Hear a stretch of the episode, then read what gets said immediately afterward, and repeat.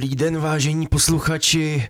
Zdravíme vás z baru Podtvrzí a vítáme vás u našeho nejnovějšího podcastu Podtvrzí, nejnovějšího rozhovoru. Našimi váženými hosty uh, pro dnešní nahrávání jsou Michála Klocová. Dobrý den.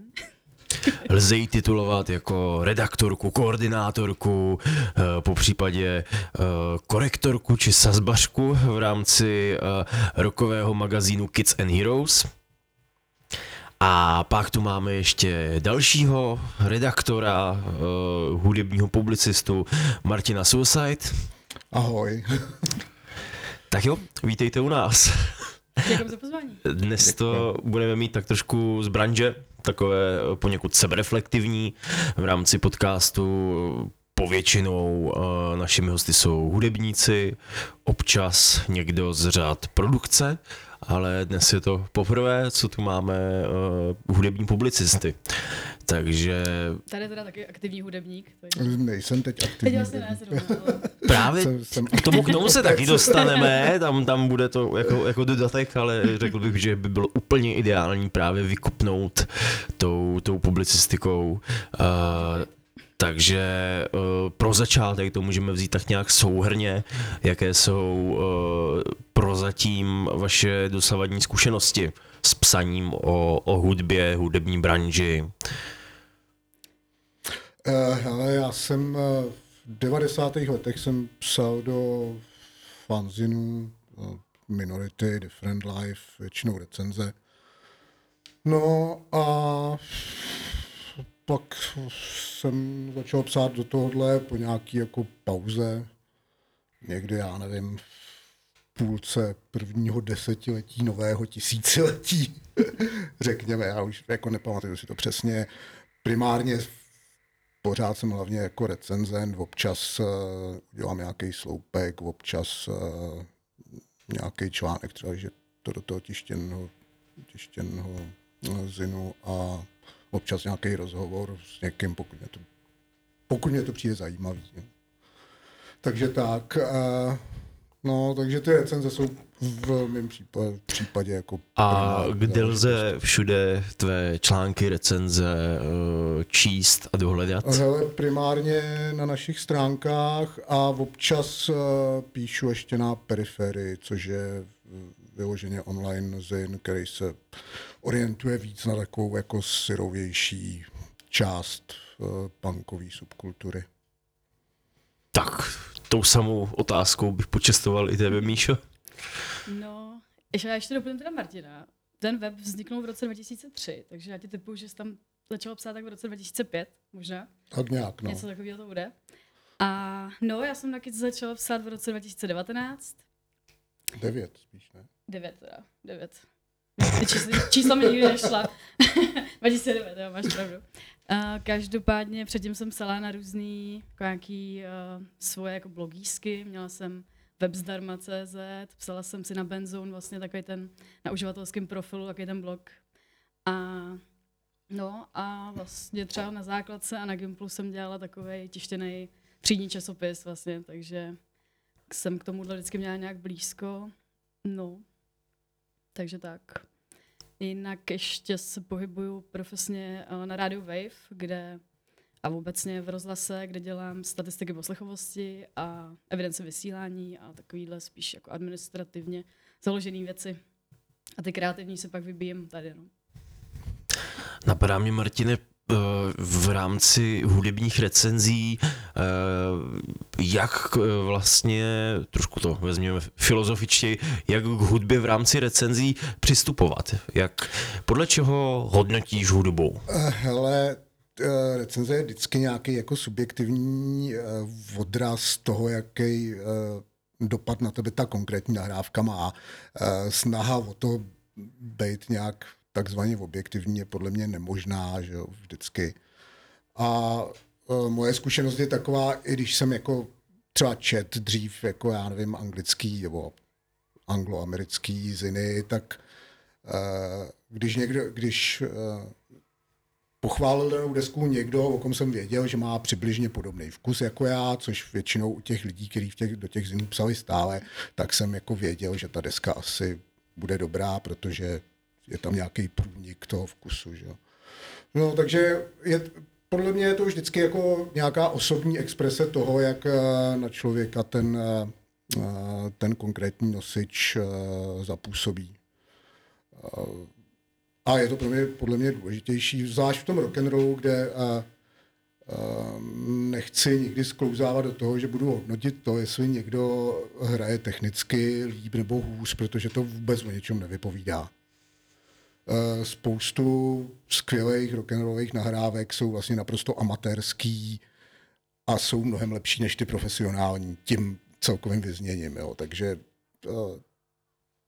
to je jako nějak jako takový jako gro to mýho psaní asi. S tím souhlasím, no. A s tou objektivitou, taková právě ta snaha o to psát tak jakože honosně a snažit se působit v tom textu strašně jako nad věcí a to kolikrát vyzní hrozně směšně, mi přijde. Právě, že my preferujeme třeba to, že je to napsané klidně jako v první osobě, je tam i ten člověk vlastně mluví nejen o té nahrávce, ale i o sobě vlastně. Díky tomu ty když on ti vlastně řekne i něco o sobě, tak právě tím ti nastíní, proč se mu to líbí a jestli by se to právě mohlo líbit tobě, si myslím. A to pro mě jako čtenáře té recenze je rozhodně důležitější, než právě tam rozebírat nějaké technické věci a, ta, a takovéhle záležitosti tak myslím, že můžeme rovnou říct a shodnout se na tom, že uh, kdokoliv, kdo v rámci recenzí a nedej bože kultury operuje slovem objektivní, tak je při nejmenším naivní, protože hmm. prostě bavíme se to o...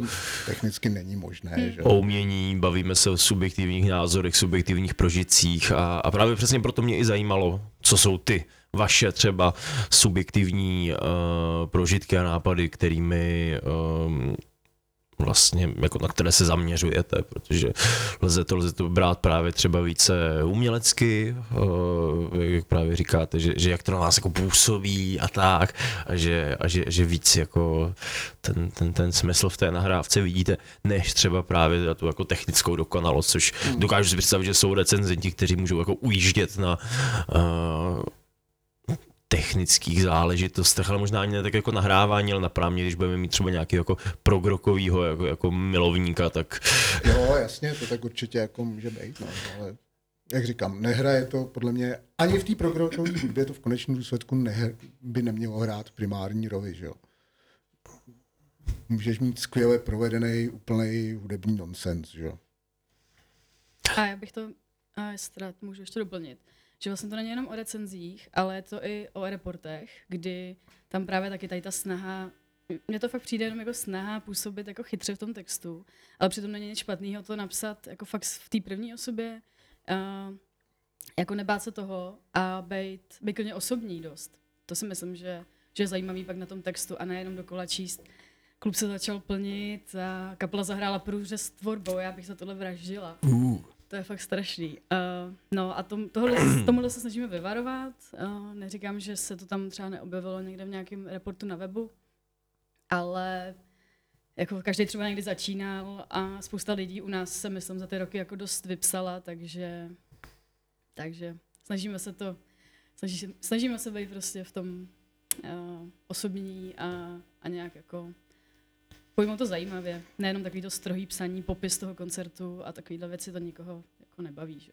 Vlastně uh, si mi tím úplně připomněla uh, tentokrát uh, naopak slova uh, filmového publicisty Kamila Fili, kdy v rámci uh, doprovodného programu na, na filmovém festivalu Jihlava tam právě měl přednášku o, o, o psaní ohledně filmu a uh, co, co velice, kdy mu tam tak jako, jako nabíhaly ty, ty bicáky a, a vypadalo, že někoho rozbije, tak bylo, když uh, vyndal téma floskulí eh, v rámci žurnalistiky a obzvlášť třeba právě v těch reportážích takové to eh, běhá mráz po zádech a třešničkou na dortu a takové to jako vynikající záležitosti, tak... Já si pak myslím, že je lepší o tom, když nejsi schopný to napsat jinak, tak je lepší o té akci napsat třeba vůbec, jako si myslím. A občas jsou takový koncerty, kdy to na tebe třeba nějak nedechne, nedotkne se tě to, tak ale hmm, Ale... Jako je lepší, za mě je lepší to nezveřejňovat ten text, pokud jako je to fakt nuda a je vidět, že to toho člověka nějak neoslovuje, tak je lepší to nezveřejnit. No. Jo, tak já se většinou um, stačí mi povedať iba, že bylo to dobrý, alebo bylo to zlý, na věc se nezmůžem, takže mě ohromí aj to, keď do, to, okolo toho napíše 10 slov. Takhle, dokud, některý máme nižší standardy. Dokud řekneš, že to bylo dobrý nebo zlý, tak je to ještě jako v pohodě. Ale dostáváme se třeba úplně jako úžasný v tomhle slovo zajímavý. Byl to zajímavý koncert. A teď jako, tak, takže jaký to bylo? No, to eh, už se ale blížíme k tomu, že, eh, k tomu když na to, když na otázku, jaký byl koncert, někdo odpoví, líbilo se mi to hrozně. jo, to je taky super. Ježíš Maria. Jako po, pochopit pozitivně i negativně. Jo, že něco bylo hrozně dobrý, jako tenhle ten protimluv. Jo, no. hrozně dobrý. Že... No, to přijde úplně normálně. Bylo to zajímavé, tak jako podobně. No hlavně tam je úžasný, že ono, eh, kdy, když si už Fix Sheldon napsal v jednom článku, že zajímavý je i vlas v polévce, takže to je vlastně jako krásně, si no. vizuálně představuju, jak člověk takhle jako obědvá a vidí ten vlas a si, hm, zajímavý. Ještě, ještě to může odstupňovat, bylo to málo zajímavé středně alebo extra. Vela moc. Hrozně. Hrozně zajímavý. uh. No, uh, potom třeba z hlediska, ať už právě hudby, hudby nebo uh, akcí, jak jste, jak jste na tom žánrově? Protože tady zase uh, odkážu na, na, na slova tentokrát teda hudebního kritika, konkrétně Pavla Turka, píšícího pro Respekt. Ten právě je takovým jako uh, one-man band z hlediska hudebních recenzí, takže v rámci redakce prostě mu přistává na stole od Rammsteinů přes Billie Eilish až po Smeka a, a všechno jako by to musí být schopen zrecenzovat, tak jestli eventuálně jste nějak žánrově v tomto ohledu zatížení, jestli se něčemu vyhýbáte. V tomhle si myslím, že máme obrovskou výhodu, že eh, nejsme profesionální eh, a vlastně jako médium. Eh, nejsme ta, tady ta klasická redakce publicistická, kdy jsme vlastně fanoušci, co to děláme ve volném čase takže si vlastně vybíráme to, o čem napíšeme. A o tom jako podle mě i ten, už to vychází z toho slova fanzin, webzin, uh, kdy vlastně to je, jsi fanoušek a píšeš o něčem, co tě právě zaujme. A já třeba z začátku jsem to taky měla, ale dneska už třeba nechci věnovat uh, čas nahrávce, která se mi nelíbí. A pak ještě strávíš čas psaním té recenze. Jako já vlastně se chci zabývat hezkýma věcma, protože je to můj koníček a je to věc, kterou mám ráda. A v tomhle mám teda výhodu oproti třeba tady Pavlu Turkovi. No. Takže už len tým, že to vyšlo vlastně v té ta recenzia v tom magazíně, tak je to tak trochu odporučeně, protože tě to zaujalo dost za to, aby si o tom napísala. A taky by to mohlo naštvat, víš co? Ale na druhou stranu něco, co se ti jako vyloženě nelíbí, se dost často eh, recenzuje eh, líp než eh, a to je problém většiny současných nahrávek. To, co je vlastně docela dobrý, ale... Zajímavý. ale nic víc. Takový to 6 z 10, no. Takový ten, takovýhle kapel už jsem slyšel tisíc a dalších tisících uslyším. A bohužel to je prostě uh, i v, uh, třeba v tom subkulturním prostředí naprostá jako majorita současné produkce. To je jako realita, jo. Ten, ten, ty, ty subžánry už jsou natolik usazený v těch svých jako pohodlných uh, vysezených peleší, že tam jako málo co se jako eh, málo co se pohne. Většina těch kapel to hraje plus minus dobře, ale zároveň ta, jako tý invence tam není jako zas Bůh ví kolik. Jako. To je ale to je daný jako dobou. No. Eh, když si v roce 81 začal hrát jako discharge, jako discharge tak to bylo něco nového. Když to samý hraješ v roce 2023, tak už jako je, jsi o 40 let později, jo. Jo, no, vlastně ale třeba... jako furt je to fajn, ale nikdo z toho už musí kůži mít nebude. Já třeba krásný příklad tohle jako, jako na festivalech hudebních, když je ta dramaturgie uh, řekl bych, až příliš hladká, tak potom člověk má problém rozeznat kapely od sebe, jakože jo. kdy už jedna teda dohrála a další nastoupila, protože přesně tam, jak se to jako neskutečně slejvá a, a je to takovou to otázkou, jako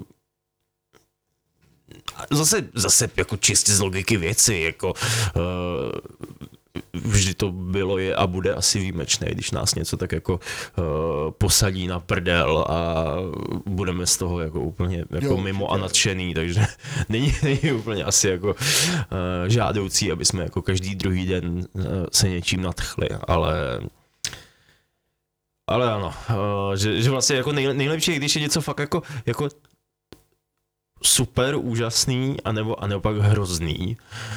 Jako, jako třeba osobně nevím, jak to máte vy, ale osobně třeba dost jako ujíždím na tom, když je něco tak špatný, až je to vlastně zábavný.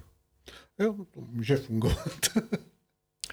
A, a mňa nebaví také tie nepriateľské recenzie, hlavne keď ľudia, e, ktorí majú veľmi vyhradené názory a dojde na stôl niečo, čo sa im fakt nelúbi a potom to uh, strašne zhejtia v tej recenzii, tak to ma celkom baví. Je to, to, je to vlastne také, ako, není to úplně pohodě, ale... Tak záleží, jestli to je konstruktivní kritika, že jo? Hmm. Můžeš jako něco vlastně fakt, jako, jak jsi říkal, zhejtovat, ale zároveň eh, by tam měly být nějaké argumenty, mělo by to, si myslím, té kapele něco dát.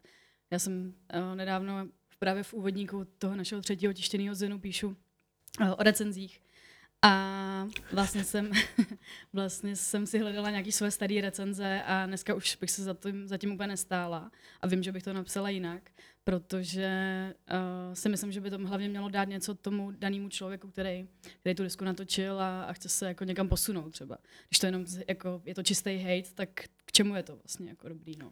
No, já to skoro poznám eh, z recenzí na hry, protože to, je, to jsou recenzie, čo já čítám a tam to většinou je to v pohodě, protože tie dôvody, prečo to vyhejtil ten člověk většinou plynu z toho, že to uh, prostě tam byl nějaký medling z toho korporátu a nějak tam nanutili ty lidi robiť věci, které by tam nemuseli být a no, to je jedno. Jo, tak to je trošku jako jiný vesmír, že jo. No, no. Takže... No, kdy, jsi, Hele... kdy jsi něco s, hodně, hodně skritizoval naposled? Ale já vlastně nevím, co jsem skritizoval nějak hodně. Podle mě, no, to zmiňuji v tom úvodníku, to byly ty esa z lesa. To, a to jo, byla docela velká to, já, to, já, mně to přijde hrozný. Furt mi to přijde hrozný. ale jako, oni asi ten svůj styl dělají docela dobře, ale pro mě je prostě hrozný. Já, já jako, jestli mám s pár jako takovýma subškatulkama jako trochu problém, tak to jsou takový tyhle ty jako post, emo, postdroky, post-hardcory, mě to jako trošku jako když tam chybí ta písničková forma, tak mě to sere. Ale jako uh, tak, no. Ale jo, pojďme se v tom trošku povrtat, jako z čeho vám na hudební scéně třeba trošku jako vře krev v žilách. Takže, takže tady v případě Martina, když je to teda jako hodně, hodně post, hodně už jako, dá se říct možná jako sebezahleděný a sebevykrádající. Ale, eh, možná je to jako generační záležitost, já jako jsem vyrost v jiný, v jiný době, jako já když jsem byl malý, tak jsem poslouchal Svída Slade, že jo, takže pro mě je to jako písničková rock'n'rollová forma jako dost důležitá. No já jsem dneska zrovna výjimečně dost pozitivně naladěná, takže mě teď úplně nic negativního nenapadá, což je teda uh, zvláštní. Ale možná bych to stála ještě uh, na tu hudební publicistiku, kdy mě třeba vadí dost a myslím, že se to tady vyskytuje, že jsou spousta těch redaktorů jsou zároveň muzikanti a myslím si, že spousta věcí se tady tak jako neříká úplně na plnou hubu. A právě třeba v těch recenzích jsou opatrní, protože třeba by někdo jejich kapelu nemusel pak pozvat na nějaký koncerty, festivaly a podobně. To se mí právě v reportech z těch festivalů, kdy, kdy jako ty lidi nejsou vlastně kritický vůbec. A tohle si myslím, že je docela zlo, že je to propojený právě, že spousta těch eh, hudebních publicistů jsou zároveň muzikanti. A možná je tady jako jistá taková prostě nějaký přezdíž sráčství, dejme tomu. To mi třeba jako vadí tady, no. Ale zároveň na druhou stranu je dobrý, když jako recenzent máš jako zkušenost aktivního hudebníka a dokážeš jako ty věci jako chápat i jako insider. Proč ale je tohle? To za mě není to nutný, ale je to podle mě uh, bonus, kdy jako mm. se do té nahrávky dokáže, do, dokážeš v ní hledat věci, které by jako posluchač jiný asi tam nehledal, který nemá tohle, tenhle ten prožitek. Že? Myslím, si, myslíte si, že ty ľudia majú z toho strach, že by ty, ja neviem, čo ich pozývali na tie koncerty, alebo tak, že by boli nejak takí malicherní, že kvôli tomu, že im napísali nejakú nie super skvelú recenziu, že by ich nejak odstrihli? Hele, tak jako ego, ego máme každý nějaký, no. A neříkám, že to je úplně pravidlem, ale jako, uh, už jsem zažila, že mi někdo odmítnul vlastně věc na recenzi, protože mi řekl, hele, já bych to musel strašně právě jako hejtit a nechci si jako rozházet vlastně ty lidi z té kapely. To už se mi jako stalo. Lze to, lze to vstáhnout i třeba právě jako ze strany promotérský, ze strany festivalový. Eh, ve chvíli, když prostě člověk eh, se nějak jako pohybuje v tomhle v uvozovkách biznise a, a do toho třeba právě ještě je nějak teda aktivní v mediálním prostoru, tak, tak vždycky, vždycky je tam někde jako vzadu prostě ta, ta obava, že třeba prostě, aby, aby v rámci nějakého článku, rozhovoru nebo něčeho uh, prostě ne, nevyhejtili nějakou konkrétní kapelu, aby prostě uh, pak ta kapela nebyla teda jako naprdláno. A... Hlavně si nikoho nenaštvat prostě, no, což já už jsem to zmiňovala v nějakém rozhovoru, v tomhle za mě je super, za mě je super v tomhle podcast Dva kverulanti, jestli tady teda můžu taky dělat reklamu konkurenci, ale tam prostě fakt jako si neberou servítky a takhle si myslím, že by to mělo vypadat, no. Sice teda si možná někde už nezahrajou, v Dačicích třeba, ale jako, no. Tak tam... A, a kdo kdy chtěl hrát v Dačicích? To byla... Hrála jsi někdy v Dačicích? Ne, to byla, to byla narážka na Hentai Corporation, že jo. Tady už si nezahraješ. No, uh, ono, uh, tady spíš to beru tak, když, uh, jako když, když, když je někdo uh, jako, jako vystupující, tak se s tím dle mě osobně dá ještě jako, jako lépe pracovat. Ale teď si představte, když třeba jako v rámci rozhovoru s produkčníma bychom prostě jako vypíchli nějaký jako průsery a, a teďka jako, jako produkční, myslím, že musí být výrazně jako inkluzivnější a výrazně v tomhle to víc jako přátelský, protože obzvlášť, když děláme jako v rámci undergroundové kultury v rámci nějaké periferie, tak ta komunita není tak jako, jako velká. Je to, je to velice malý svět, tak uh, v rámci, v rámci něj se rozhádat by nemuselo být úplně nejšťastnější. Je to malý svět a stále se v něm vedou nějaké žabomší války. No, my jsme si vlastně docela zvykli, si myslím, že jsme dost lidí naštvali a jako asi se s tím dá žít, no, prostě. A jakmile napíšeš o nějaký kapele, že to jsou prostě polonáckovský burani, a což je pravda, a oni jsou urazej a prostě pak eh, dají facku na někde na koncertě tvýmu redaktorovi, tak jako, sorry kluci, ale tak se to jako nedělá, no. Tak zrovna v tomhle případu asi, asi to se nestane žádná velká škoda, jako pokud názorově dojdete k tomu, že jako někdo je jako minimálně polonácek, tak tam asi už jako keď, jsme trošku dál. Keď ťa zajte nějaký polonácek, to je vlastně pochvala. To je poloviční pochvala. Není to úplné odsouzení, vlastně jako by, nevím, dá se to brát jako, že máš tam ještě potenciál k růstu. tak. No, je pravda, že tady se nám žádný dveře nezavřely, protože bychom do nich nikdy ani nechtěli jako vstupovat, takže, takže dobrý. no. Ale no, jako v, je, je občas, občas znát, že ty promotéři uh, si myslím třeba preferují pak, uh, co se týče třeba nějakých festivalů, uh, jiný média, který, který třeba nejsou tak kritický a no a vlastně my nebudeme... A, a v podstatě otiskují reklamy na ten festival. Ano, to si taky myslím, že je docela problém, když se to médium stává takovým jako propagačním, spíš už jenom uh, jako místem pro, pro různé akce a, no, a není právě třeba vůbec kritický. No, což... Uh, no, pak se z toho stává pouze reklama. To je, to je, z, to je značně nešťastný a bohužel i jako do toho... A ještě neplacená. Do toho to i dojde. No to, je, to, je, to je důvod, proč odmítám třeba psát major labelové kapely. Protože ty na to mají jiný prostor, kde si ho platějí, mají na to dost peněz a to je jiný svět. A platí si za to lidi, kteří za to dostávají zaplaceno. Co jsme tak trošku nakousli a, v rámci cígo pauzy rozvedli, tak byla otázka uh, nějakého, řekněme, jako pocitu uplacenosti, pocitu zavázanosti, ať už třeba právě jako když tedy uh, píšící jedinec uh, dostane třeba právě akreditaci na festival, nebo jako třeba v případě Martina teda re- recenzuje hudbu primárně chodící na vinilech, tak prostě jako vinyl je prostě jako fyzická věc, tak takový jako pocit určité třeba náklonosti, který může vznikat Uh, hele, uh, ono to asi možná podprahově někde vždycky jako může v tobě být. Na druhou stranu, uh, když ti něco přijde, že, že to není tak uh, zajímavý, tak furt to nebude zajímavý, ani když to máš zadarmo. Že? uh, jo, to, je, to je těžký, no. To, uh, hele, uh, m, asi by mě nenapadlo jako napsat, uh, napsat vědomně něco jako pozitivnějšího na něco jenom z toho důvodu, že to máš zadarmo. Je to, nevím. Možná člověk jako tam může víc uh, hledat nějaký jako pozitivnější aspekty, ale furt to konečné vyznění je takový, jaký je. Že jo. Napadá mě, odmítl si třeba takhle něco recenzovat?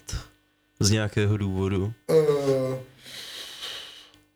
abych to vyloženě odmít, to asi, to asi ne. To mě vlastně, to, nebo nevím, teď jako z hlavy si teď jako nic, nic nevybavím. Že se tím dostáváme... Mo, možná jsem někdy něco jako tak jako vyvzduchoval. To... Dneska za to mohl vygoustil. to, to jako asi jo, ale... A nebo někdy se stane, že to člověk uh, uh, někam založí a pak si na to už nespomene. nebo si na to a nebo vzpomene řekneš, a to že aktuální. ten e-mail spadnul do spamu. Hmm. No tak Jsem ale asi pošta ti nespadne do, do spamu. Ne, co se týče desek, tak to, to asi jako... A vlastně, No, takže oni ti se- napíšu predtým, než ti to pošlu, alebo ti to prostě pošlu, že tu máš. Uh, prosím? Takže či, či, či predtým máte nejakú komunikáciu, predtým, než ti Eh, to pošlu, většinou že jo, hele, nejaké varovanie.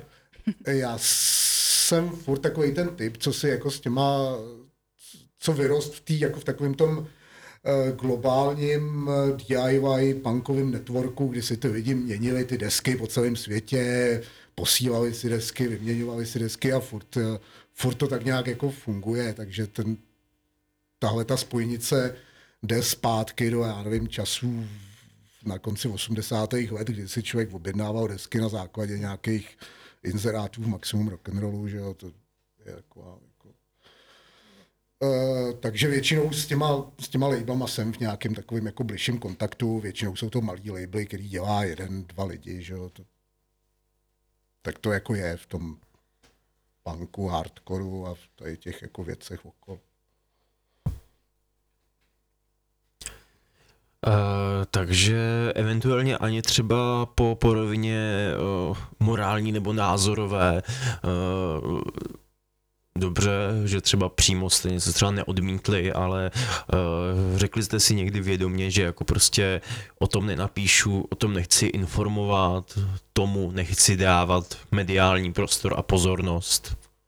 No Jo, tak takový jako interpreti jsou určitě. Zóna A třeba. No, to jsem chtěla zmínit. No. My jsme, uh, asi podle mě spousta lidí, kteří nás teda poslouchají, tak asi tuší teda, kdo je Koník, jo, zpěvák kapely Slovenský zóna A. Uh, člověk, který uh, prostě Jo, dneska ten, ten, pochoduje- ten není polo, ten je full.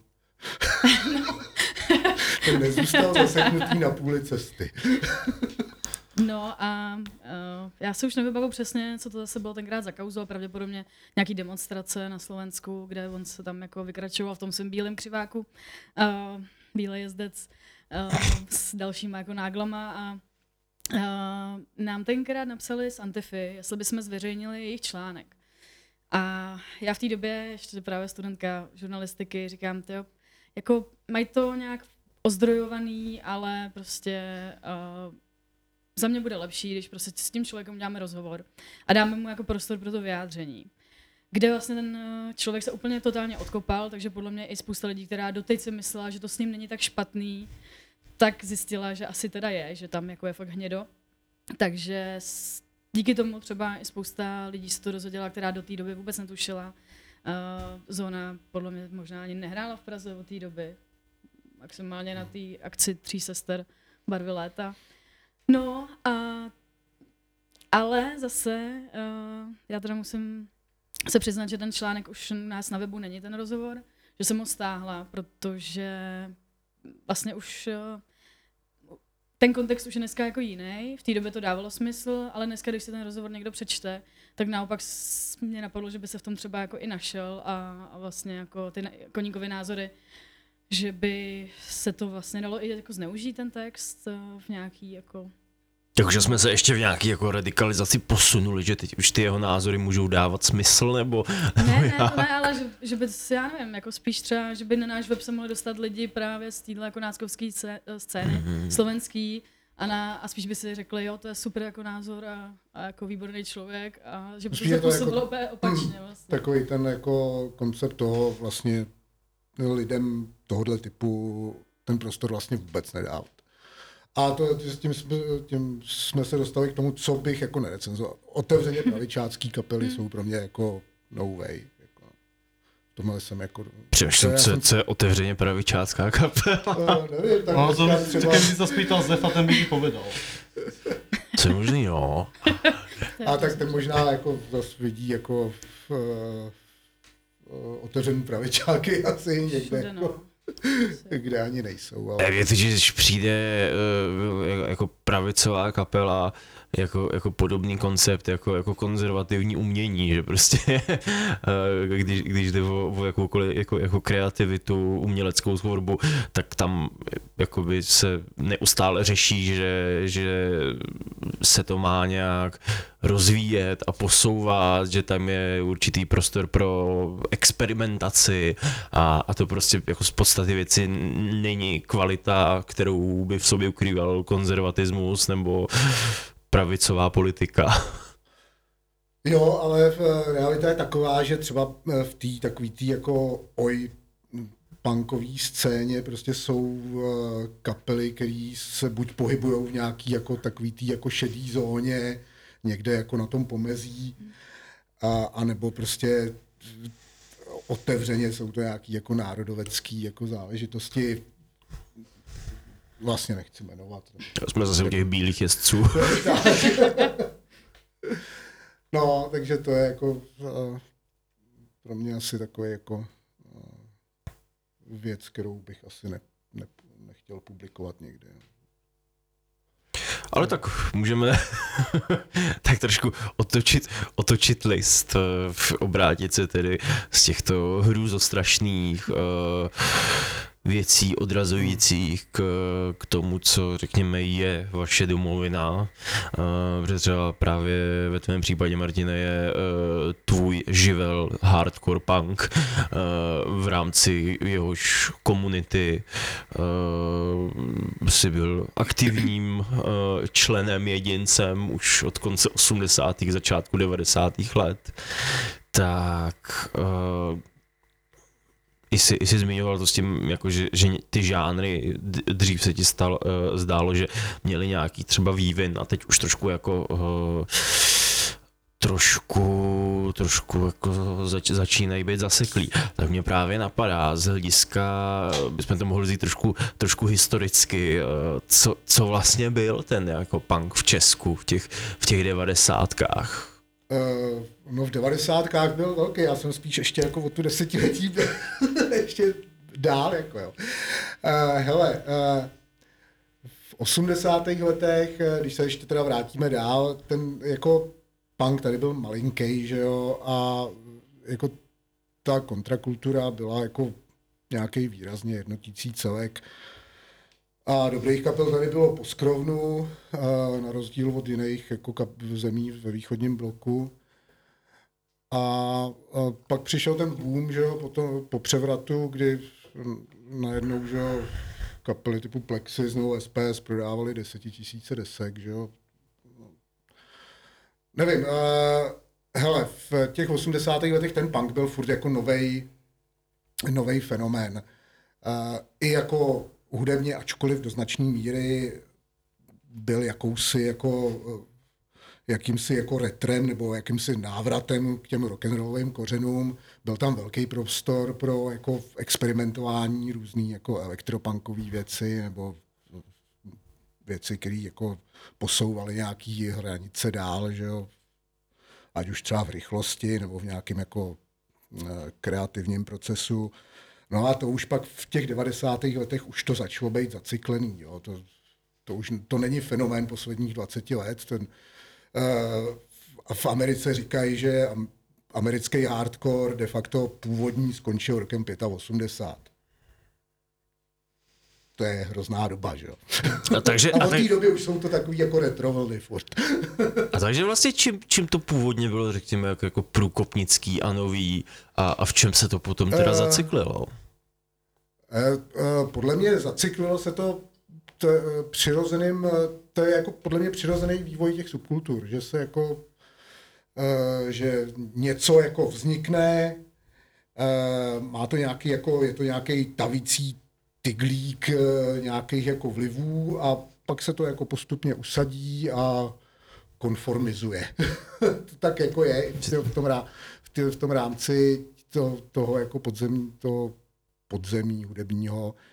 A ten, ten novátorský přístup eh, punku, nebo později hardcore punku byl do značné míry v tom, že najednou uh, to byl fenomén toho, že to je hrozně jako silná vlna kapel, který uh, mluvějí jazykem té generace, nesnaží se, nebo nesnaží se cíle vědomě prorazit, dokážou se vybudovat nějaký svůj jako network a dokážou být platforma nějakých jako jiných názorů i jako nějakého hudebního experimentování. Jo. Ale uh,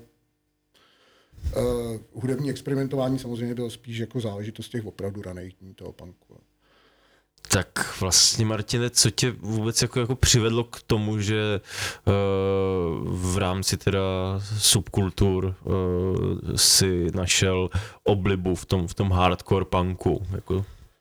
Eh, hele, uh, někdy tak jako na začátku 80. let, uh, když člověk jako uh, na jednu stránku, uh, na jedné straně viděl jako uh, nějaký jako fotky uh, uh, pankáčů a, a slyšel nějaký jako první nahrávky, tak to mě jako úplně strhlo, jako 12 letýho třeba. Najednou to bylo něco úplně jiného než, eh, než máničky a metalisti že jo, předtím.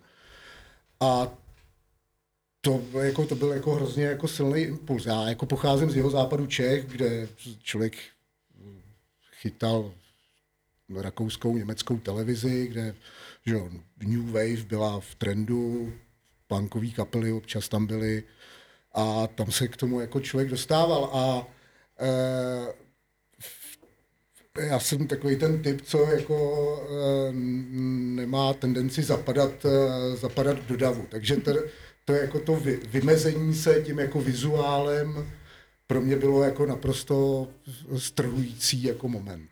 A jako jste se teda za toho tvrdého sociku dostávali vlastně k té modě, k, té, k tomu pankáckému oblečení? Ale to se tahly jako staré věci, něco se jako, uh, něco se dělalo, že jo. Hmm. Hele, uh, ona, i když se podíváš třeba na jako raný jako anglický punkový kapely, oni jako hodně recyklují jako starý oblečení, že jo starý saka, hmm. takový, ty, takový ty z těch 50. 60. let. No, takže to stará kožená bunda, že jo, a takový ty občas nějaká vojenská proprieta. Všude na vsích byly zbytky z uniform z druhé světové války. jo, takže to, to byly takový jako, plus se barvili kalhoty doktorský, že jo, a, a zužovali a takovýhle blbosti, se, tak se to dělalo. To bylo jako DIY opravdu. No. No, ke, ke jste byli takto odlišení, jako dlouho trvalo, kým vlastně ne, přišli ty zástupcovia toho režimu a snažili se to nějak zakázat a zrušit? Uh, hele, uh, většinou to trvalo tak půl hodiny, než tě potkala první, potkalo, potkalo první auto na, na, policajtů na silnici. Ale, ale ne, jako v, a, tam pak jako velký, takový ten, ten velký, jakoby hon na pankáče nastal, že jo, po té, víš, jak se jmenovala, nová vlna se starým obsahem, že jo, to byl někdy v 83. čtvrtý. To vyšlo v právu? V rudém, právu, myslím, nebo, nebo v tribuně co vlastně nejsem jistý. No a tam to byl takový ten zlom, že jo, i, ty, i ta první vlna těch českých punkových kapel a New Wave kapel vlastně na to dojela a mezi tím 84. a třeba 86. než začala jako perestrojka, tak ta jako oprese těch jako pankáčů na té denní bázi, kdy tě prostě permanentně perlustrovali policajti všude. Kdekoliv se se objevil, tak to bylo jako furt. Plus, že jo, ve škole šikana, že jo, stran učitelského sboru, všechno, to všechno tak jako bylo v takovém jako uh, všechno to jelo dohromady. No ale ono to vlastně uh, člověka jako do značné míry jako utvrzovalo v tom, uh, v tom jako postoji. A zároveň, zároveň, když je ti 15, tak necítíš zase takovou tíži svého bytí, takže se to jako... Co jsme nakousli ve chvíli, kdy nám uh, na minutku uh, kikslo nahrávání, byla otázka subkultur, že vlastně mm, bylo dříve tedy uh, nějak jasně vyprofilované, že prostě jsou tyto, tyto, tyto subkultury a v nich se tedy omladina nacházela a, a dnes už se to tedy trošku vytrácí nebo obměňuje, že vlastně je to jako o něčem jiném, tak vlastně jaké myslíte, že to momentálně z hlediska těch subkultur je a, a jestli potenciálně tedy ten punk se nepřesunuli nám, jestli jako žije někde dál, nebo jestli už je to jako, jako mrtvá věc. Já si myslím, že teda subkultury tady furt jsou, až by třeba doktor Olaf nesouhlasil, ale a myslím si spíš, že už nejsou tak uh, vlastně jako ortodoxní a tak jako už se vymezený, ale že se různě prolínají. Je to hlavně třeba skvěle vidět na lidech, mladších lidech, než jsem já, co teď chodí třeba na koncerty do Underdogs, do Eternie. Tam to jako vnímám, že potkávám stejný lidi na vlastně různých jako žánrových jako věcech a třeba právě jak jsme se bavili o nějakém rozměru toho, té image, tak eh, to se úplně jako smejvá tam jako podle oblečení, podle mě dneska už jako neodhadneš v podstatě jako nic, protože třeba, když se vezmu, já jsem se přestěhovala loni do nového bytu a spolubydlícího jsem viděla poprvé, když jsem tam přišla, vůbec jsme se neznali. A přišla jsem tam, souvám si boty a koukám na botník tam a viděla jsem, že to má creepersky. A první, co mi napadlo, jo, tak ten bude poslouchat punk, že jo. Samozřejmě, že ne, prostě. Jenom se mu líbily ty boty, tak se je koupil. Takže tohle si myslím, že dneska fakt už eh, nedá vůbec, nedá vůbec brát. A no, ale je to fajn, jako brát si z, každý, z každého žánru něco. Myslím si, že i my třeba nejsme úplně tak uzavřený, jak se může zdát. Máme tam spoustu věcí jako z různých fakt žánrů. Takže jako proč se uzavírat do jedné škatulky, no? To s těma mi připomnělo, že takhle znal jsem jednu, jednu holčinu, která měla vizáž de facto metalové princezny, opravdu jako celá, celá v černém potetovaná, takový jako fascinující líčení vždycky měla ale pak když se s ní člověk bavil nebo, nebo šel po ulici, tak uh, jako poznámky, které měla a její jako životní postoje a observace, tak, tak člověk pak zjistil, že měla hodnotový žebříček staročeské maminy někde z vesnice. Tak Protože to bylo přesně jako člověk šel s ním po ulici a komentovala, že tam někde na druhé straně ulice jiná slečna měla příliš krátkou sukni a takové jako bizarnosti, takže přesně jako ta vizáž jako může, může už dost jako není, klamat. No, není to záruka ničeho, no, v podstatě. A ani to, že nějaký člověk poslouchá podobnou hudbu jako ty, taky neznamená, že, že to nemůže být prostě debil. Hmm, to samozřejmě. uh, nicméně, uh, třeba v těch 80. letech to, že ty si se jako přiřadil k nějaký takového jako antisystémové skupině do značné míry už jako předjímalo, že ty budeš mít i jako nějaký jako jasně daný postoje, protože v, eh, ty lidi, kteří ty postoje tak vyhraněný neměli, tak většinou působili značně konformnějc, eh, protože to byl úzus doby. Že jo. Eh, A další věc, se kterou ty eh, subkulturní uniformy byly spojený, byla jako výrazná animozita, která vlastně nevím, jestli jako dneska existuje. Ale když si jako někde na, nějaký, na nějakém maloměstě v 10 večer potkal bandu metalistů jako pankáč, tak to bylo tak 6 ku 4, že dostaneš přes hubu. Jako do roku 85, než, začali, než zjistili, že existuje crossover a black metal.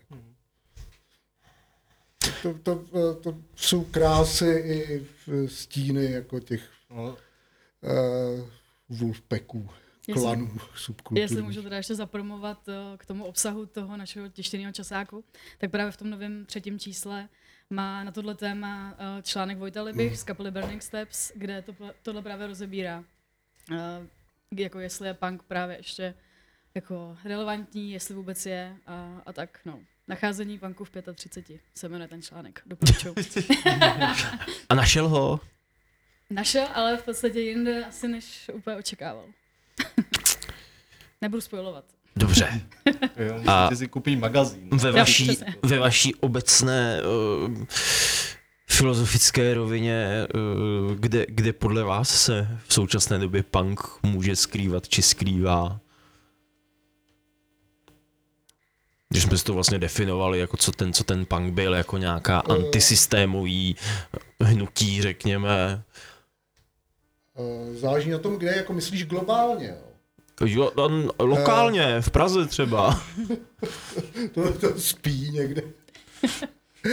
A hele, eh, já nevím, eh, můžeš tak jako v té globální, jako eh, v globální, mm, v globálním rozměru, tak můžeš jako vnímat, já nevím, Sleaford Mods nebo Bob Vian, který míchají prostě elektroniku, rap a do toho mají stále de facto stejnou liriku, jako měli před 45 lety Kres, který byly jako zásadní anarchopanková kapela, jo.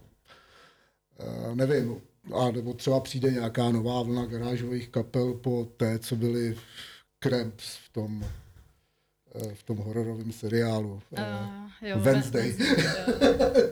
Uvidíme.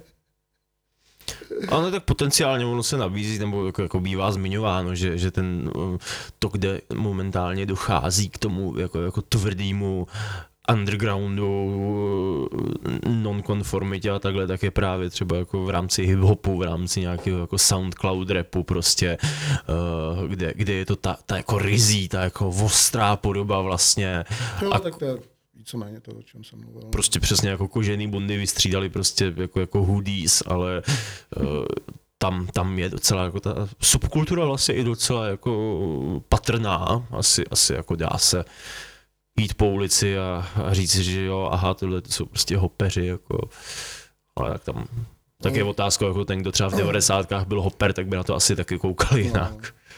Otázka je, nakolik eh, zároveň to dokážou jako spojit s nějakou jako písničkovou formou, jo? Když jako eh, když se jako na to podíváš jako z té jako z hudební stránky, no.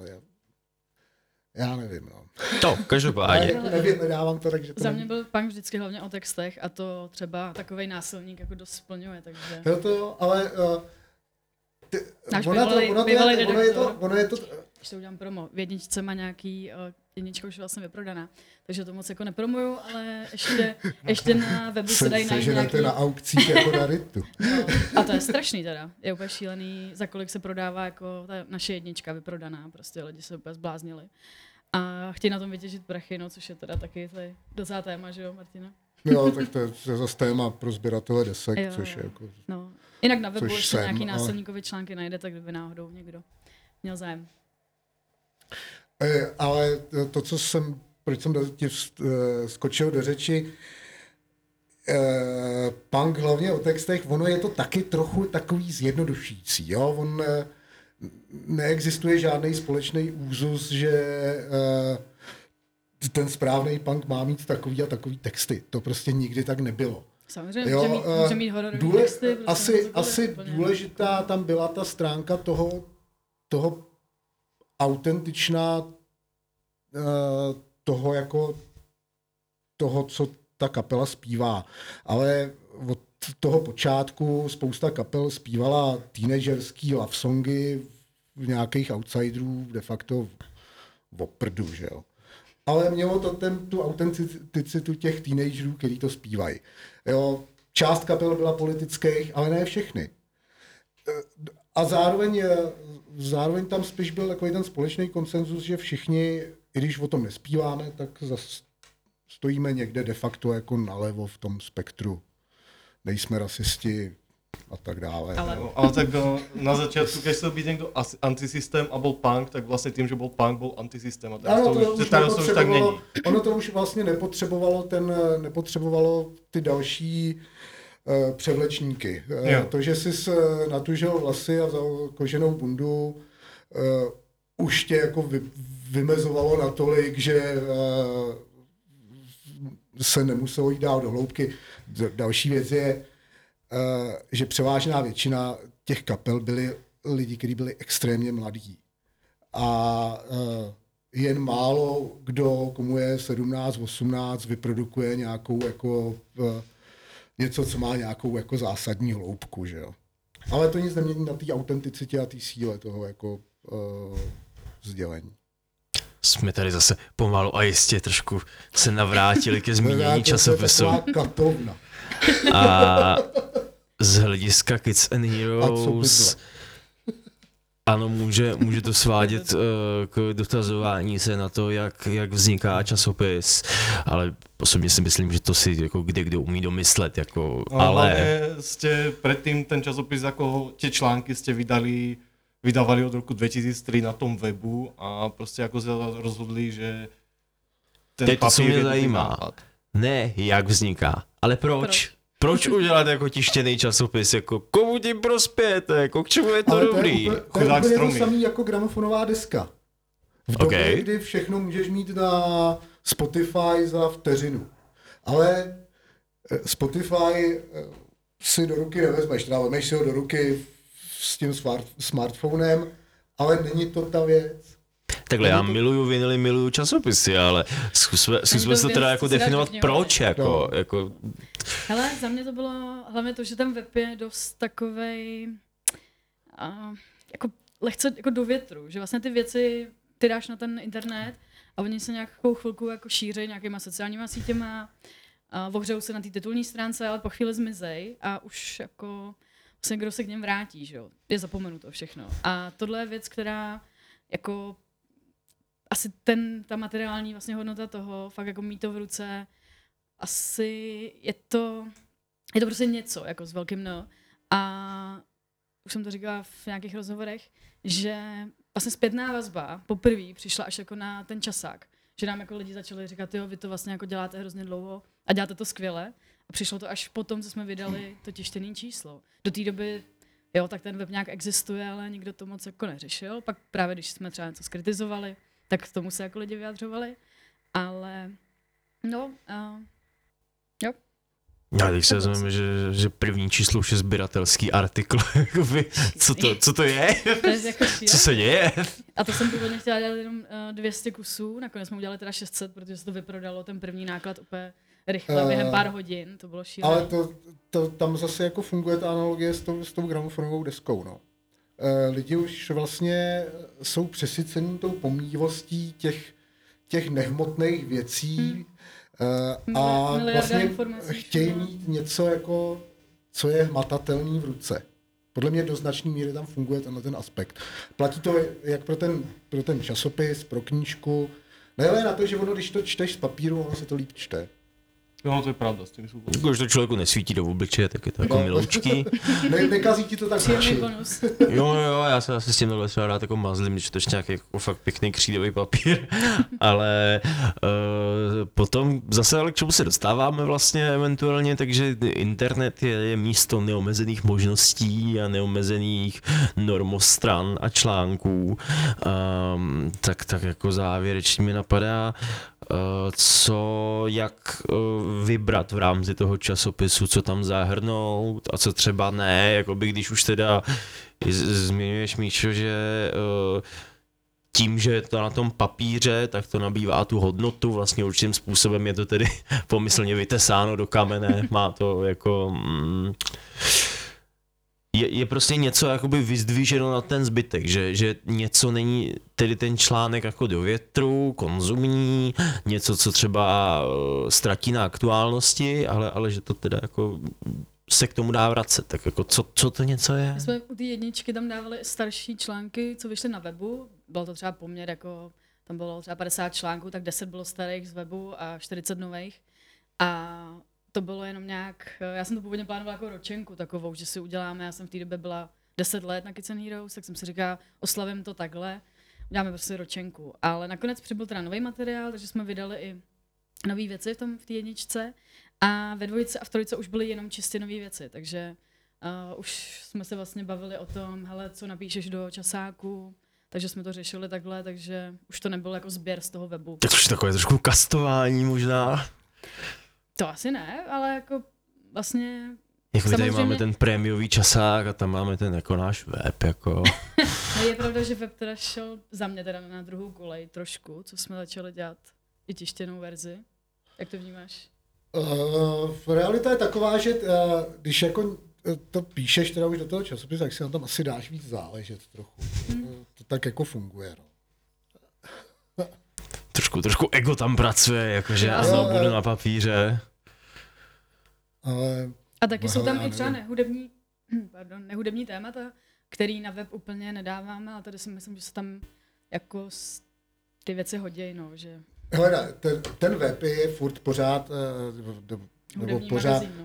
pořád je to o tom, že jsou nějaké jako novinky, eh, když něco vydáváš jednou za rok, psát tam, že Hmm. před tři čtvrtě rokem vyšla deska XY, už postrádá jakýkoliv jako logický smysl, že. A tady máme i hodně názorové věci, právě sloupky třeba a, a tak, takže vlastně já třeba i ty rozhovory, co dělám, tak se úplně nesnažím zaměřovat na třeba ty kapely, se kterými to dělám, ale spíš na ty lidi. Že dělám takový ty profilový osobnostní rozhovory, což mě baví třeba číst víc, tím, jak nejsem teda aktivní hudebník, tak eh, mě fakt nezajímá prostě, kde nahrávali desku, jaký mají krabičky jako kytaristi. jako sorry, no, to mě prostě nezajímá. A to si To myslím, že... nezajímá nikoho. Ale všichni... Pro, promluvil bubeník, ale uh, kytaristi to vidí podle mě jinak. Ale,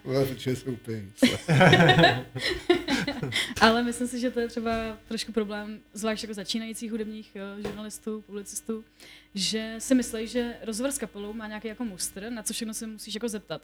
A to je přesně tohle, jako kde jste nahrávali desku, jak vypadají vaše zkoušky a taky jsem to dělala, když jsem začínala prostě. Ale myslím si, že by se lidi měli spíš ptát na to, co je zajímá a ne na to, co si myslí, že by se jako mělo pokládat za otázky. No. Takže tak. No. Jo, tak to máme dobrý feedback do budoucnosti.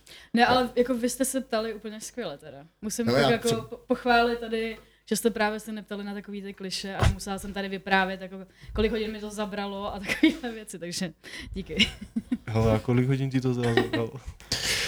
No, ale trošku jsem si připadal, jako, že, jsme, že jsme byli jako, jako vy- vyvoláni, když se vezmu ty kapelové rozhovory, tak ono, uh, jako, jako je, mě třeba osobně to přijde jako, jako vděčný téma, jako to, to nahrávání desky, protože prostě je to, je to nějaký proces, ze Jo. široka zdaleka, minimálně třeba jako takový výkop, nevím, no, Někdy jsou z toho zaujímavé historky, tam člověk nikdy neví, co se stane. hotel budovatel.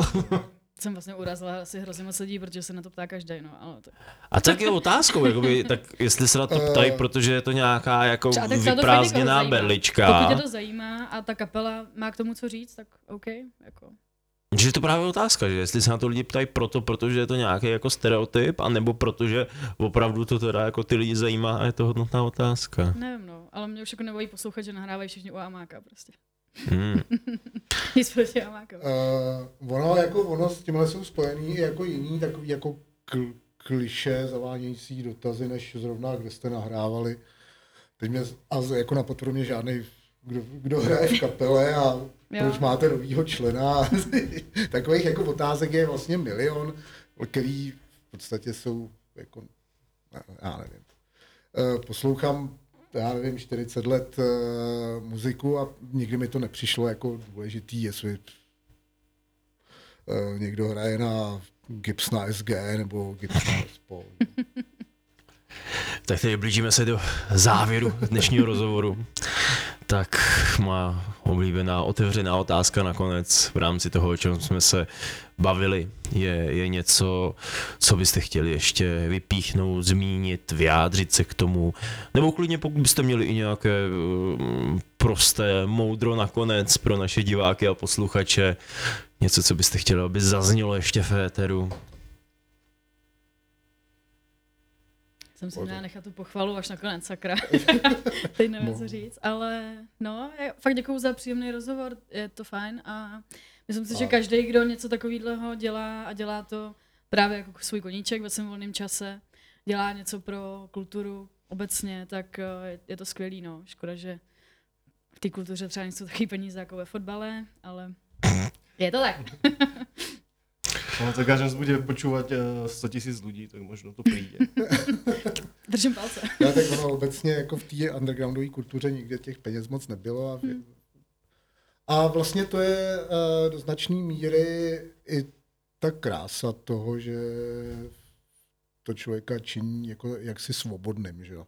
V okamžiku, kdy jsi jako uh, svázaný tím, že jsi za to placený, tak uh, ti to vstaví úplně jako jiný kreativní mantinely. To tak jako je, že jo protože potřebuješ si nakoupit a zaplatit nájem, že No, a já, mě žádnou moudru nenapadá. tak tedy uh, váženými hosty dnešního podcastu, dnešního rozhovoru byli Michála Klocová a Martin Suicide. Děkujeme vám, že jste přijali naše pozvání. Taky děkujeme, bylo to příjemný. A tak zase, zase někdy třeba. zase co někdy. Díky a Naschledanou i na viděnou. Příští týden, posluchači. Čau.